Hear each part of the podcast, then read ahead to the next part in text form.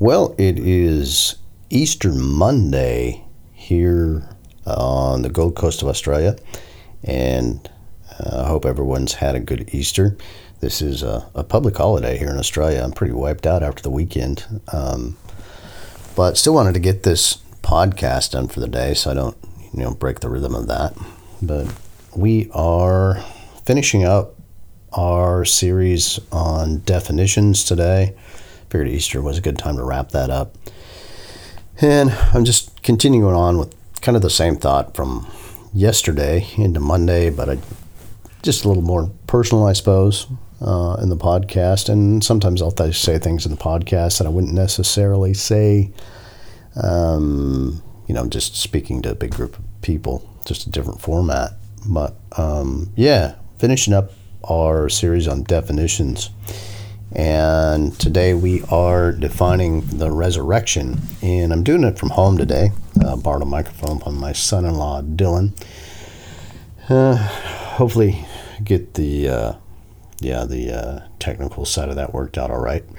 But anyway, we'll go ahead and dig into this. Um, the word resurrection means raising from the dead, but this is the only word we've talked about that has included a definite article, uh, the resurrection, specifically because we're talking about the resurrection of Jesus.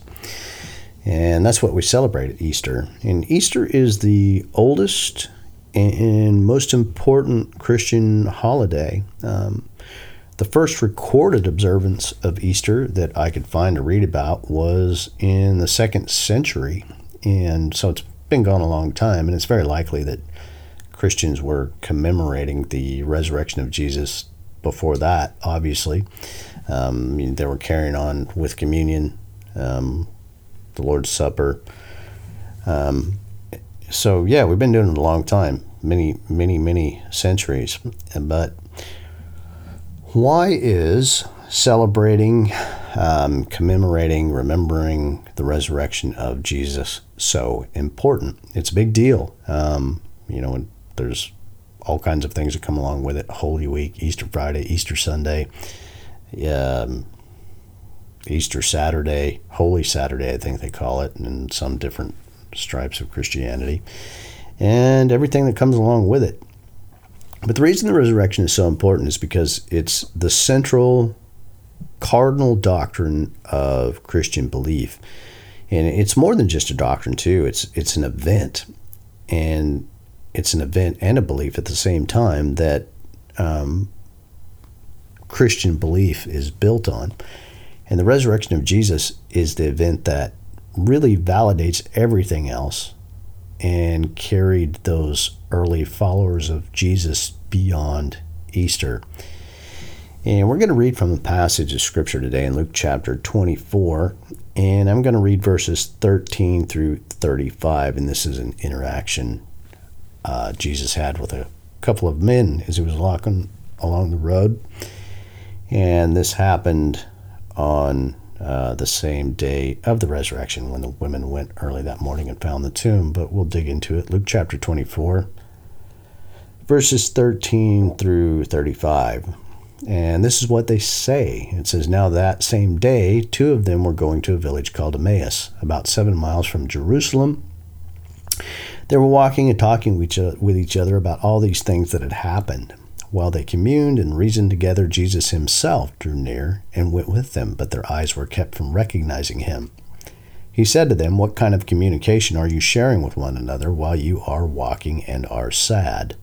One of them said, or one of them named Cleopas answered him, Are you the only foreigner in Jerusalem who does not know what has happened there in these days? I think it's kind of funny that he calls him a foreigner in Jerusalem.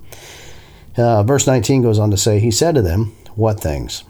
And they said to him, Concerning Jesus of Nazareth, who was a prophet, powerful in deed and word before God and all the people, and how our chief priests and rulers handed him over to be sentenced to death and crucified him.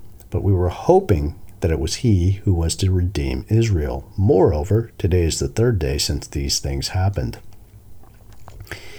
Even some women from among us who arrived early at the tomb surprised us. When they did not find his body, they returned, saying that they had even seen a vision of angels who said that he was alive. Then some of those who were with us went to the tomb and found it just as the women had said, but they did not see him. He said to them, O fools and slow of heart to believe what the prophets have spoken. Was it not necessary for the Christ to suffer these things and to enter his glory? And beginning with Moses and all the prophets, he explained to them the things concerning himself and all the scriptures. They drew near the village where they were traveling, and he seemed to be going further. But they urged him, saying, Stay with us, for it is nearly evening, and the day is far spent. So he went in to stay with them. As he sat at supper with them, he took the bread, blessed it, and broke it, and gave it to them. Then their eyes were opened, and they recognized him, and he vanished out of their sight. They said to each other, Do not our hearts burn within us while he talked to us on the way, and while he opened the scriptures to us? They rose up and returned to Jerusalem at once, and they found the eleven and those who were with them assembled together, saying, The Lord has risen indeed, and has appeared to Simon. When they reported what had happened on the way, and now he was recognized by them in the breaking of the bread. So, this passage um, that we just read is unique to the Gospel of Luke. Um, when you take the first four books of the New Testament, the Gospels, they share a lot of similarities. They're basically the same story, but just from different points of view. And some of them um, include um, events that the others don't. A lot of the content is similar, but occasionally you come across something like this that is unique to the specific gospel. And this interaction is unique to the book of Luke. And it's the first of three different appearances of Jesus after his resurrection that we read about in the book of Luke. And this happens to be the same day that the women who had gone to the tomb had found it empty. And when the women had gone to the tomb and found it empty, they went back and told the disciples of what about what they had found, and you can see the reaction um, to that news in uh, Luke chapter twenty four eleven when the women come back and say, "Hey, the tomb is empty. Jesus isn't there." Um, in Luke 24 11, it says, But their words seemed like fables to them, and they did not believe him. So the disciples thought that what they said was basically nonsense. And Peter, he went to investigate the tomb for himself and found burial clothes, but no body. And the Bible says he walked away wondering what had happened, so he was a bit confused himself. And I think it's important to make note that in the different accounts of people hearing about the resurrection of Jesus and the empty tomb that, for the most part, even the closest followers of Jesus didn't understand or even believe the resurrection of Jesus had happened. And it's difficult for people to get around that. It's difficult for people to move beyond that. And in the Bible passage we just read, the men walking with Jesus, they didn't even recognize him after his resurrection. And there are other cases of the same thing happening. And that seems a little strange, but nonetheless, the resurrection of Jesus is not something that is easily comprehended or explained, at least not in the usual way that we comprehend and explain things. Jesus had been talking about what was going to happen and everything that was going on, these things for a few years before this. And yet, when the time comes, the disciples of Jesus believed or uh, understood what had happened, at least not initially. You know, they didn't, they just didn't get it. They didn't believe it at first. And when Jesus is walking with these men in the passage we read, he explains to them how Old Testament prophets had prophesied about him and, you know, what had been going on for centuries and explained that he was the fulfillment of all that. And it's the same thing that he'd been talking about all along throughout his mystery, uh, ministry. But even with that, it wasn't until later that they recognized who they were actually talking to. And, you know, maybe there's a lesson in that. Sometimes the things we think we know tend to get in the way of what is true even when what is true is right in front of us. And it's difficult for us to move beyond what we think we already know if the truth happens to be different to that. And at the time this was happening, um, all of this, well, you know, the, the New Testament for that matter, um, the nation of Israel was subject to Roman rule. And if Jesus hadn't been you know born in the nation of Israel and his ministry hadn't happened there, we'd probably hear very little about them. But the fact is, is that he did. So you know, the, we learn a lot about the nation of Israel through the Bible. But the people who followed Jesus saw him as the one who was going to be their king. Um, they saw him as a revolutionary political leader who would rescue them from the tyranny of Rome. And the disciples didn't see themselves as followers of Jesus in the same way that we might define it today. They saw themselves as revolutionaries who were going to help Jesus usher in and rule his new kingdom. Um, even when Jesus was born, people misunderstood his purpose. Uh, king Herod heard that a new king had been born, and he felt threatened by that. But Jesus, you know, he never had any aspirations for an earthly throne. His plans were a lot bigger than that. He said himself, My kingdom is not of this world. And the Jewish people believed that God was going to send a Savior that was going to rescue them from foreign oppression. And what they thought they knew kept them from seeing the truth of who Jesus was that was right in front of them.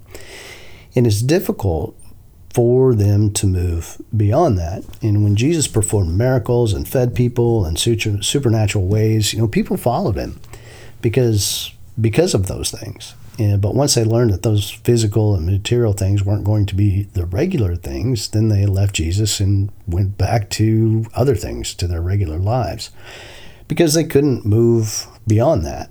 And religious leaders of the day thought that uh, when the Savior came, they would gain power and statue, statue. But uh, Jesus was preaching things like the meek would inherit the earth, and he even went so far as to call them hypocrites and tell them they were like a grave with a nice clean headstone with dead bones inside.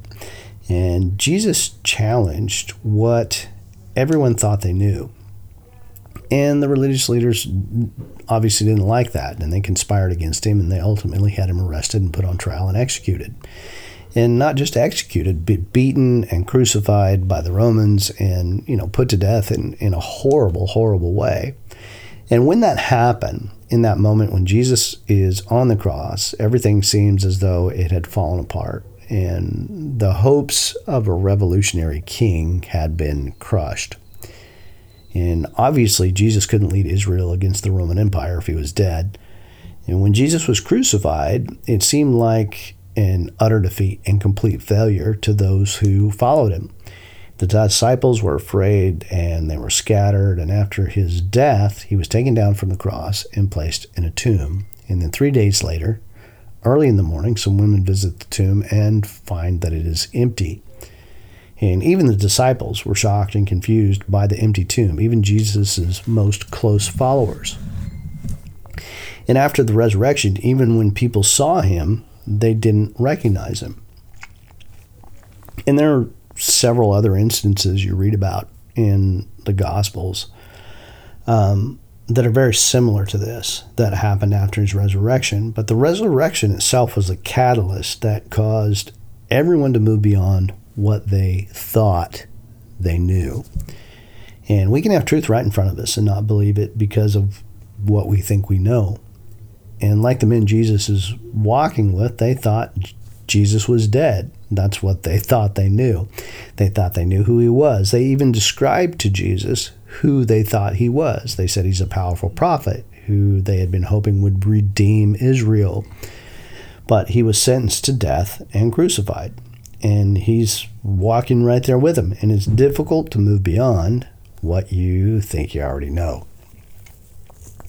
And Jesus can be near people, people can think they know who he is and hear about him and still not know the truth about who Jesus is. And and that's nothing new. That's been going on since the time Jesus was born. And to understand who he is, we have to look to the resurrection. And then we have to be able to move beyond that. Not leave it behind, not at all, but move beyond that to, to understand it, to believe it, and then go forward from that point. Because the resurrection really is the starting point for um, what Christians believe in coming to know Jesus. God's power has been revealed in the resurrection of Jesus. And what seems to be an utter defeat has become the greatest victory in the history of humankind. But the resurrection is where a lot of people get hung up. it's not normal. It's not what we're used to. Um, we've never seen anything else like that happen, and it's difficult to get beyond that. And it requires a step of trusting God. And there's a degree of uncertainty God expects us, expects us to trust Him with. That's just reality. And the Bible says the just shall live by faith. And when I came to faith in Jesus and, you know, believed that He died for my sin and He was resurrected three days later, I didn't come to that belief through historical proofs or evidence, and neither does anybody else for that matter. Um, that's not to say that they don't play a part or they didn't play a part for me. They certainly exist and they certainly can, you know, uh, play a part. But I came to a saving faith through hearing the gospel, as does everyone else. You know, if you don't hear the gospel um, or understand it, you don't have a saving faith in Jesus, that Christ died for my sin and was resurrected three days later. And not just hearing it, but reasoning it out how it relates to me personally and what it means for me. And for me personally, that didn't happen overnight. My wife shared um, the gospel with me about the death and burial and resurrection of Jesus for 10 years before I came to a place where I understood it in my own context. And as I thought about it, I came to a place where I realized that there was really no other reasonable possibility. And I was a bit agnostic and rationalist for a while. I believed being a good person would make things right for a while, but eventually I saw that it really doesn't matter what you believe.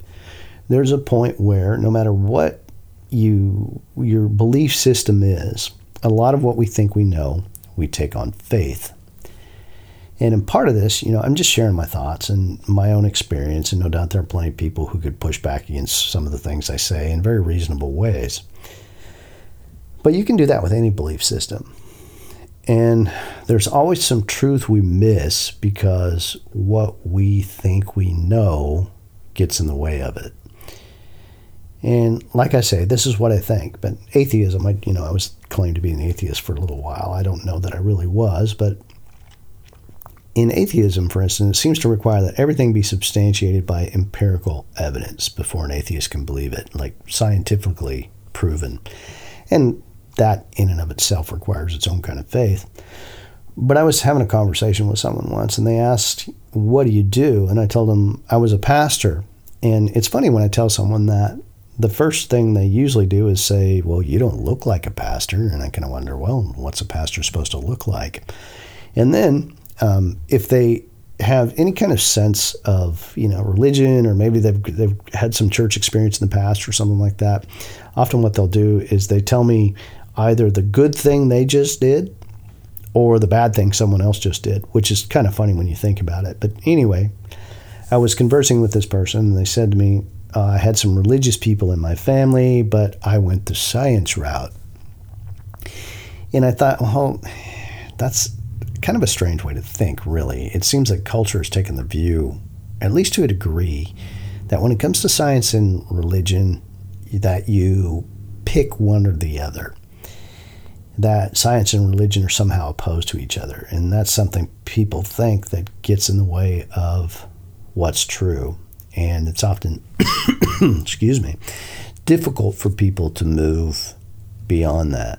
And science and religion are not opposed to each other, not at all. They're both necessary and good. And in fact, if science and religion are both genuinely seeking truth, and if they're honest, they're eventually going to come to the same conclusions. And they're both necessary, and both have wrong beliefs, and both have wrong practice in their history. Um, but the reality is, is that science deals in finding facts and presenting facts. Whereas religion deals in wisdom and how we rightly apply those facts. That's what wisdom is, is the right application of knowledge. And here's an example of what I mean. We have an amazing healthcare system here in Australia. Not only is it amazing, but it's it's readily available to everyone. And nothing's perfect. We know that, but it's really good. And my wife was diagnosed with cancer last year on the 15th of June. And I remember the day well because she was diagnosed on her 28th wedding anniversary. And this past week, she came home from the gym and she was telling me how she felt like she was able to put in full effort in her cycling class. And she was really happy about that.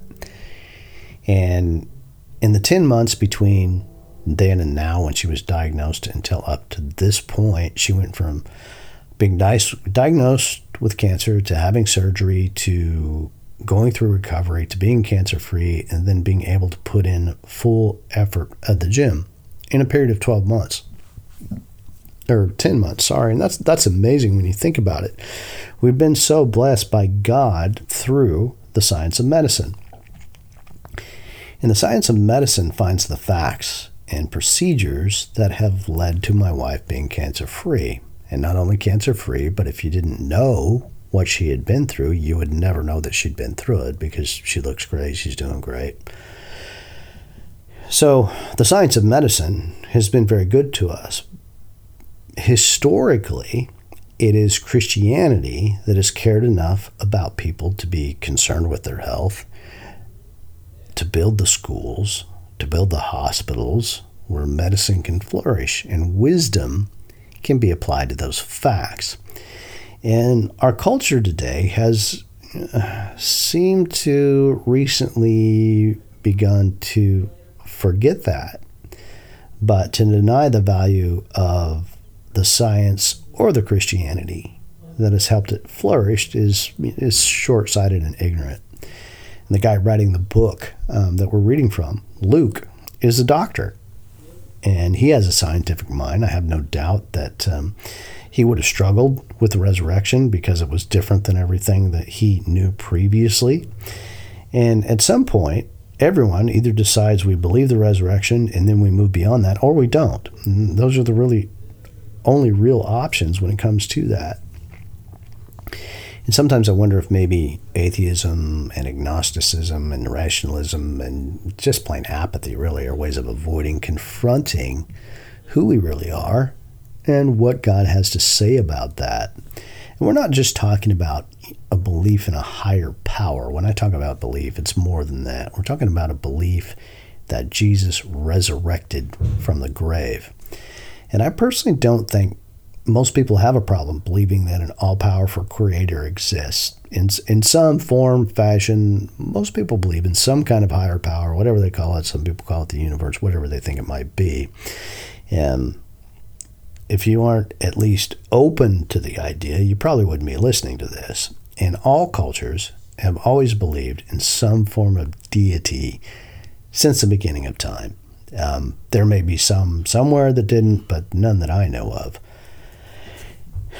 And I think that's because we've just we have a religious instinct that we've been created with that God has put in us, but sometimes what we think we know gets in the way of what's true. And it's hard for us to move beyond that. Um, sometimes I think as human beings, we think we're a lot smarter than we really are. But most religions, belief systems say that to be successful, to obtain the object of that system, whatever it is, whether it's heaven or enlightenment or the next step or whatever it might be, you have to try hard enough and you have to be good enough to gain whatever that is. You have to be a good person to achieve what's next or what's best, however you look at it. But really, what does good enough even mean? If you try to define what is good enough, for most people, what good enough means is being better than someone I see as being worse than me. You know, I compare myself to someone else and, uh, you know, I think, well, at least I'm better than that person, or at least I've never murdered anybody, or whatever. But in my reading and learning and conversations, it's pretty much impossible to consistently define what good enough means outside of perfection. But we all know no one's perfect. And the Bible's been telling us that for thousands of years. All people are sinful and sin separates us from God. But Jesus paid the price for our sin on the cross and demonstrated his power over death in his resurrection. And we place our trust in him to be rescued from the penalty of sin. And we just can't do that on our own. And that's what I eventually reasoned out for myself is that, you know, it doesn't matter what I do, I'm never going to be good enough to live up to God's standard. And if Jesus is our Savior, you know, not a materialistic earthly Savior or revolutionary Savior, um, which sometimes I think Christians still, even today, you know, just like the disciples at the time of Jesus, they still see Jesus as some kind of political figure or someone who's going to, you know, rescue us from the tyranny of government or whatever, which is silly. Jesus is a resurrected Savior. We experience His grace for eternity, relieving us from the empty, vain attempt to be good enough. We still strive to do what's right, but that's not what makes us right. And if we don't know Jesus as our Savior, we'll know God as our judge, and we will experience His wrath eternally.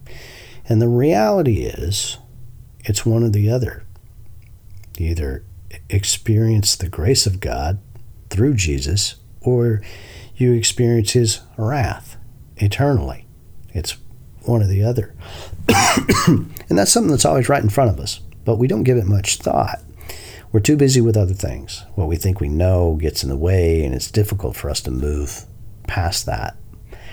The tyranny of the urgent, you know, and worry over what's material and temporal binds us, blinds us to what's spiritual and eternal. And that's it, that's kind of understandable because everyone's very busy. We're all concerned about bills and taking care of our family. You know it's it's it's life is full of busy things and things to do and things we need to do. We're bombarded with more information than anyone has ever been in history. And because of all that many people don't even think about spiritual things. And many of us neglect the spiritual part of who we are and then we kind of try to cope with that and try to compensate for that in different ways. Some try to ignore it or deny it, pretend it doesn't exist. Some are apathetic about it, or things you know we're just not certain about, and, and it gets in the way of what what's actually true. And a spiritual experience with God does away with what you think is certain, and there are many things that will never be certain. And that's not always a bad thing. We don't have to be certain about everything. Matter of fact, sometimes it's good to not be certain. You know, when you think about hopelessness or anxiety or depression, I think a lot of that comes from being certain that things will never get better. And God says, You don't know that. You can't know that. Only I can know that. God says, You don't know what's going to happen tomorrow. And that doesn't mean we're, you know, never nervous or afraid, but it means we trust God more than what we fear. And then Paul writes in 1 Corinthians chapter 15, and he shares the gospel with us here, he explains what it is, he defines it for us.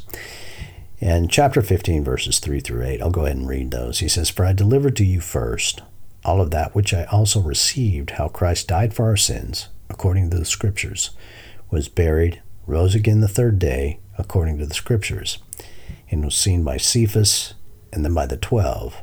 Then he was seen by over five hundred brothers at once, of whom the greater part remain to this present time. Though some have passed away, then he was seen by James, and then by all the apostles. Last of all, he was seen by me also, as by one born at the wrong time. That's the message of Christianity. That's the message of the gospel that Christ died for our sins, according to the Scripture. He was buried and rose again the third day, according to the Scripture. And Paul goes on to talk about the many people who saw Jesus after the resurrection. And the resurrection is defined as Jesus rising again the third day. And a lot of people followed Jesus off and on. A lot of people thought they knew who he was. A lot of people were around him and listened to things he taught and benefited from that. And They thought they understood who he was. But no one really got a hold of who Jesus really is until after the resurrection, the risen Son of God, Savior of the world. And the same thing's still true. A lot of people follow Jesus off and on. A lot of people think he teaches good things. A lot of people have benefited from the things Jesus taught. And they think they understand who he is. But unless you know and believe the resurrected Jesus and can move beyond that not leave it behind, but move on to the next step of faith, you don't know him at all. And to genuinely understand who Jesus is, you have to look to the resurrection because the resurrection changes everything. Once the disciples came to know and understand the resurrection of Jesus, everything changed. He was no longer there to save them from the woes of current society and culture, but to save the world from sin. And once they got a hold of that, and once they understood who Jesus really is, they moved beyond that. Their lives changed. You know, Luke went on to write the book of Acts, and the resurrection of Jesus caused a giant shift in the mindset and the mission of his followers. Jesus said, You will be witnesses for me, and specifically witnesses of the resurrected Savior to the world. And with all that said, I guess the, the question to ask is Do you know Jesus as the resurrected Savior? There are a lot of different ways of looking at the world, a lot of things we think we know, but you either believe Jesus was resurrected or you don't. Do you believe Jesus died for you? Do you believe he died for your sin? Do you believe he was resurrected again? And in his resurrection, he proved his power over death, hell, and the grave. And ever since that time, God has been offering his grace, he's been offering forgiveness through the sacrifice of Jesus. And he offers that as a free gift. And he extends that to everyone. And now it's up to you to make the decision whether or not you'll accept that. And that's all I've got for you today. But I hope in some way someone finds that helpful. And I hope you'll spend some time thinking on that. And I look forward to catching up with you again next week, and we'll see you then.